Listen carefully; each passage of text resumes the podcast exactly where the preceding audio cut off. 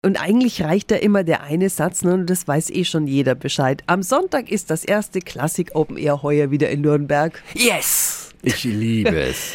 Heuer ist es dort Zeit, Abschied zu nehmen. Generalmusikdirektorin Johanna Malwitz, die verlässt ja Nürnberg, aber die lässt vorher nochmal richtig krachen beim Klassik Open Air.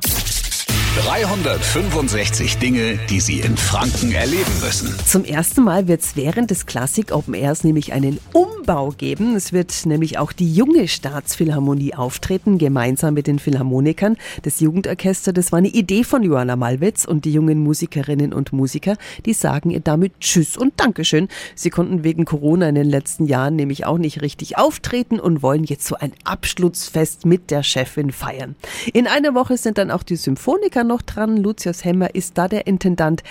Warum lieben Sie das Klassik Open Air? Es ist so, einfach sich hinsetzen, sich treiben lassen und diese schöne Kombination aus Treffen von Menschen und Genießen von Musik und das alles gleichzeitig. Das einfach mitnehmen und das ist ein grandioses Erlebnis. Und jeder, der da war, weiß, wovon ich spreche und die, die noch nicht da waren, die werden es dann hinterher wissen. Jawohl.